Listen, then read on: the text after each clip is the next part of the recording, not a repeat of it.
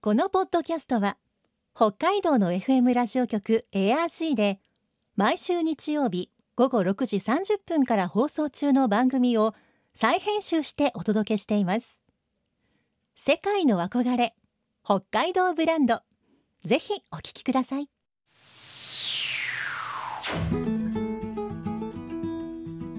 今世界から注目される北海道。この番組では北海道が世界に誇る自然文化産業などをピックアップ。北海道の持つ魅力や可能性をゲストの方に伺います。お相手は鈴木舞です。今回のテーマは旭川市の旭山動物園。生き物たちの生態を生き生きと伝える行動展示を実現させ大人気の動物園となった旭山動物園。2007年には年間300万人以上の入園者数を記録。コロナ禍前は多くの外国人観光客も訪れていました。先週に引き続き今週も旭山動物園園長坂東源さんにその魅力を伺います。今日のお話のポイント鈴木舞のマイポイントは自分ごと人ごとではありません。世界の憧れ北海道ブランド。この番組はあなたの明日を新しく北海道創価学会の提供でお送りします。今週は旭川市旭山動物園園長坂東源さんにリモートでお話を伺います坂東さんよろしくお願いしますはい、よろしくお願いします。さて、えー、旭山動物園の広さはどのくらいあるんでしょうか？えっと、14ヘクタールぐらい。あの、そんな広くはない。あの、日本でいうと、ちょうど東京の上野動物園と同じぐらいの面積になりますかねう。んまああまり広くないとおっしゃいましたが歩いて楽しんで回るのにはちょうどいいぐらいかなと思ったんですがあ、そうですね。まあ、あの、山の斜面にあるからね、うん結構、あの、歩き、なんかこう、歩いたな、みたいな、こう、感覚ありますよね、ちょうどね。こう程よくこう気持ちよく歩き疲れこうたっぷり動物も見て心も体も満足みたいな感じがありますね。はい。えー動物の種類って現在何種類くらいいるものなんですか？少し、こう、増えたり減ったりはあるんですけども、今現在で言うと105種類。で650点っていう言い方をするんですけども、うんまあ鳥だったり哺乳類だったりいろんなのがいて650ぐらいの生き物がありますよってですね。うん動物を飼育するのは、まあ、難しいことだとは思いますが、まあ、その中でも比較的飼育しやすい動物とか、まあ、逆にこれは特に難しいなという動物っているものなんでしょうか？はですね多分その飼育の仕方例えばあのうち今いないですけど昔は象がいて、うん一頭でいますよね。はい、そうすると例えば繁殖だったりとかそういうことを考えることがなくてそうなると意外と作業的には楽なんおですよーね。はいだけど、例えばスズメとかちっちゃな小鳥がいたとしても、もしもそれがオスメスがちょうど揃って、繁殖をさせてみたいってなると、その方がもうすごくいろんな、こう、肉体的なっていうことではなくて、調べたりとか、試行錯誤したりとか、巣材をどうするとか、でそういうことを考え出すと、あの、すごく大変で、でそういうふうに見ると、何が飼育しやすくて、どれだったら飼育しにくいっていうことはないのかなと思うそのどのどの生き物でもあの真剣に向き合うと同じように大変さはあります。うんあの例えば一つの種類の動物をこう一頭で飼育するのとまあ複数でこう飼育するのとここでまた違いとかももちろん出てくるわけでしょうか？あこれはもう全然違いますね。だから例えば単独でっていう野生でも較的単独でいることが多いものをうん一頭で飼う場合と、だけどそういうふうに生活してるんだけどもそれでオスメスを飼育する場合とうんやっぱりその将来の繁殖を目指していってどういうふうにペアリングしていこうかなとか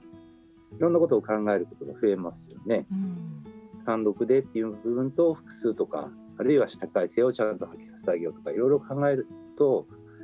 えーその大変さっていうのはそのこう単純に足し算的っていうよりもなんかこう相乗的にすごくガーッと大変になってきたりとか大変っていう言い方も変なんですけどもすごくやることっていうか考えなきゃいけないことが増えてくることですかね。うんまあそれに同じ種類の動物でもきっとこうそれぞれ個体によって性格とかこう個性もあると思いますからそこでまたいろいろ違ってくるんでしょうね。そうですね例えばペンギンなんかでもあのキングペンギン、まあ、見見た目はまあ同じように見えるかもしれないんですけどもやっぱり個性もあって、うん。例えば餌なんかでもやったら食うのもいたりとかですね、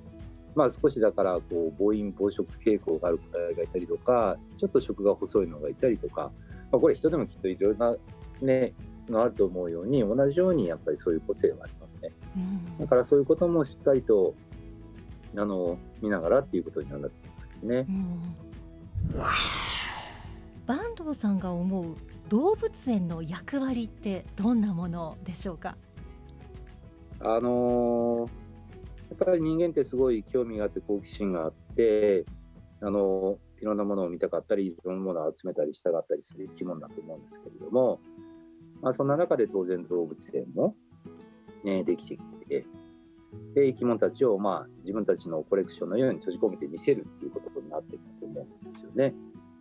でもう最初はやっぱりあのゾウさん見れるだけで良かった時代っていうのがあったと思いま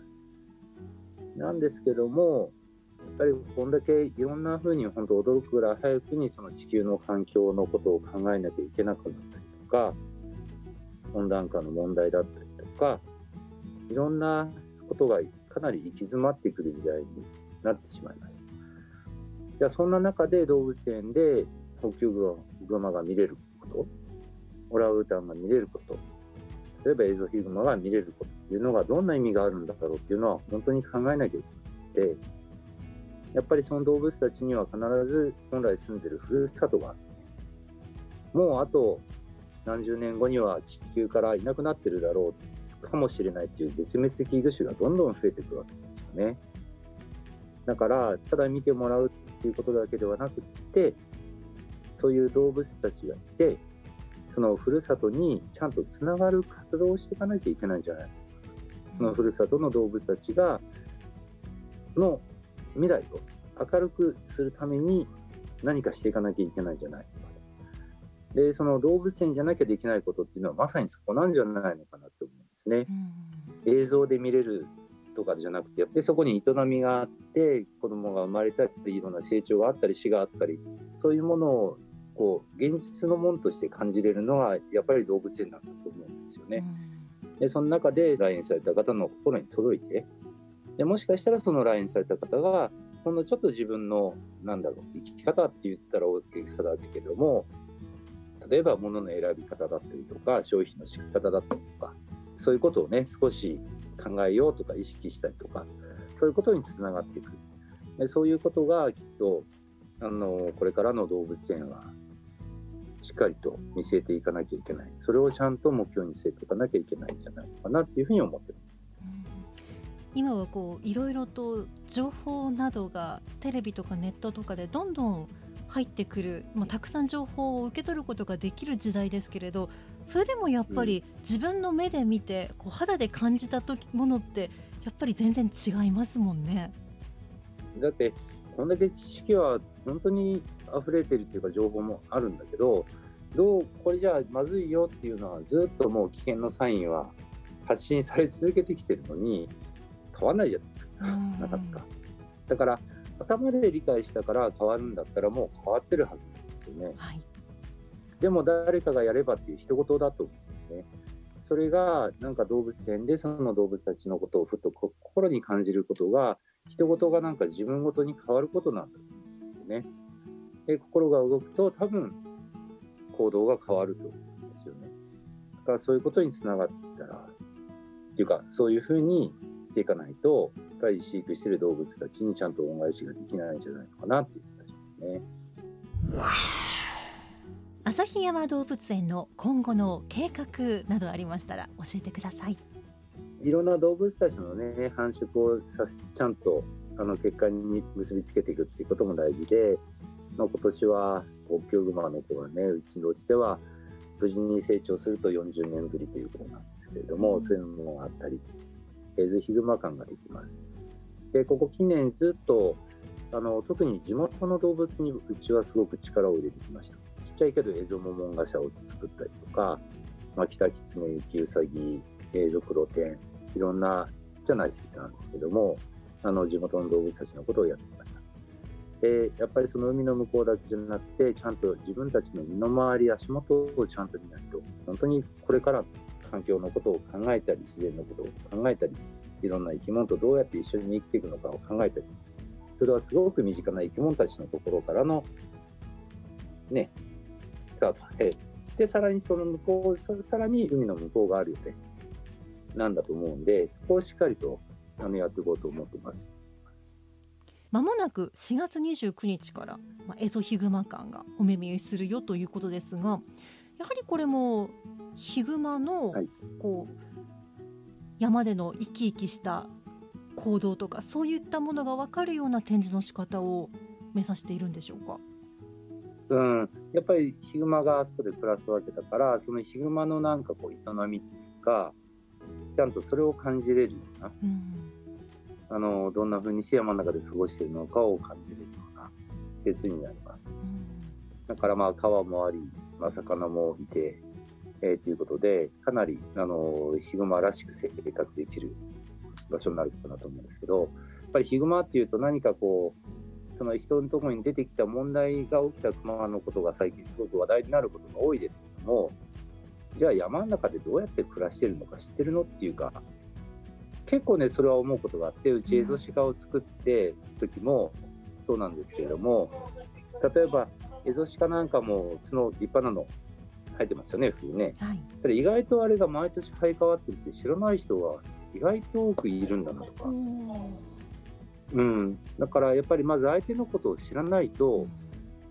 もしかしたらヒグマが悪いんじゃなくて僕たちがそういうヒグマの悪い面をだけを引き出しちゃってるんじゃないのかなっていうこともあると思うんですね。うん、なんかいろんなことをそういう考えるきっかけにもなってほしいなと思うんですね。うんヒグマももちろんそうですしこうエゾシカとかその他先ほど坂東さんが話していたこう北海道の身近な動物たち身近といっても私たち人間じゃあその動物が普段どんな生活をしてるの？とかどこで何を食べてるの？とかよく考えたら全然知りませんね。いやそうなんですよ。だからあのエゾユキウサギにしてもエゾタヌキにしてもキタキツネにしても結構あの有害鳥獣になるわけですよね。農作物を荒らしたりとか。ねずっと北海道の自然の中で生きてる生き物が有害っていう名前がついレッテルを貼られちゃうわけですよね。僕たちが有害動物にしちゃってるんですよね、人間の営みがだからなんかそういうことを振り返るきっかけっていうんですかね。やっぱり相手のことをちゃんと知ってあげないとまずはスタートが切れない気がするんですよね。はい、そのいろんな動物たちがね、えー、いる空間、まあ、動物園なんかに来た来て何かこう動物たちがいる空間っていうのがすごく居心地がよく感じていただけてでその中でふと気づいたら笑顔になってたみたいな。あのそういう空間にしていきたいなっていうのはすごく思っているんですね。だから、あの本当に当たり前にいる今のふと空を見上げた時に飛んでる鳥たちが、まあ、これからもずっと10年も20年もあの一緒に生きていけるようなそんなことを目指せるっていうかそんなことを一緒にあの考えていただけるようにあのいろんな、まあ、手書きの看板とかもたくさんたくさんありますので、えー、動物見るだけじゃなくて、そういうものも読んでいただいて、あの、たの楽しみながら、なんかこう、前向きになれるような気持ちになれるような、あの、空間づくりをして、頑張って目指していくので、ぜひね、足を運んでいただけたらなと思います。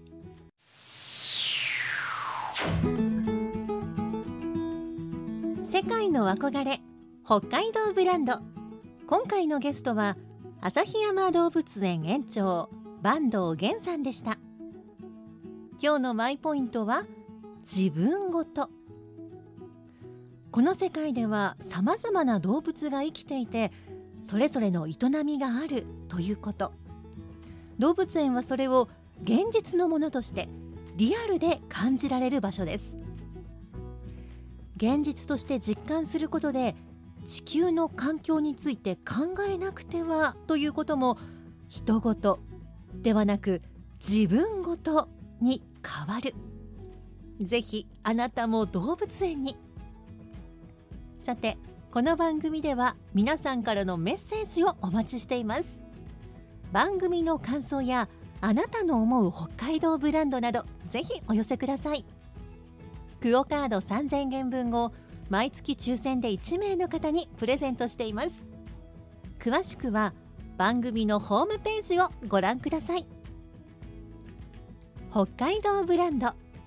そこには世界を目指す人たちの知恵と情熱があります。来週もそんな北海道ブランドに元気をもらいましょう。ご案内は鈴木舞でした。世界の憧れ北海道ブランド。この番組はあなたの明日を新しく北海道創価学会の提供でお送りしました。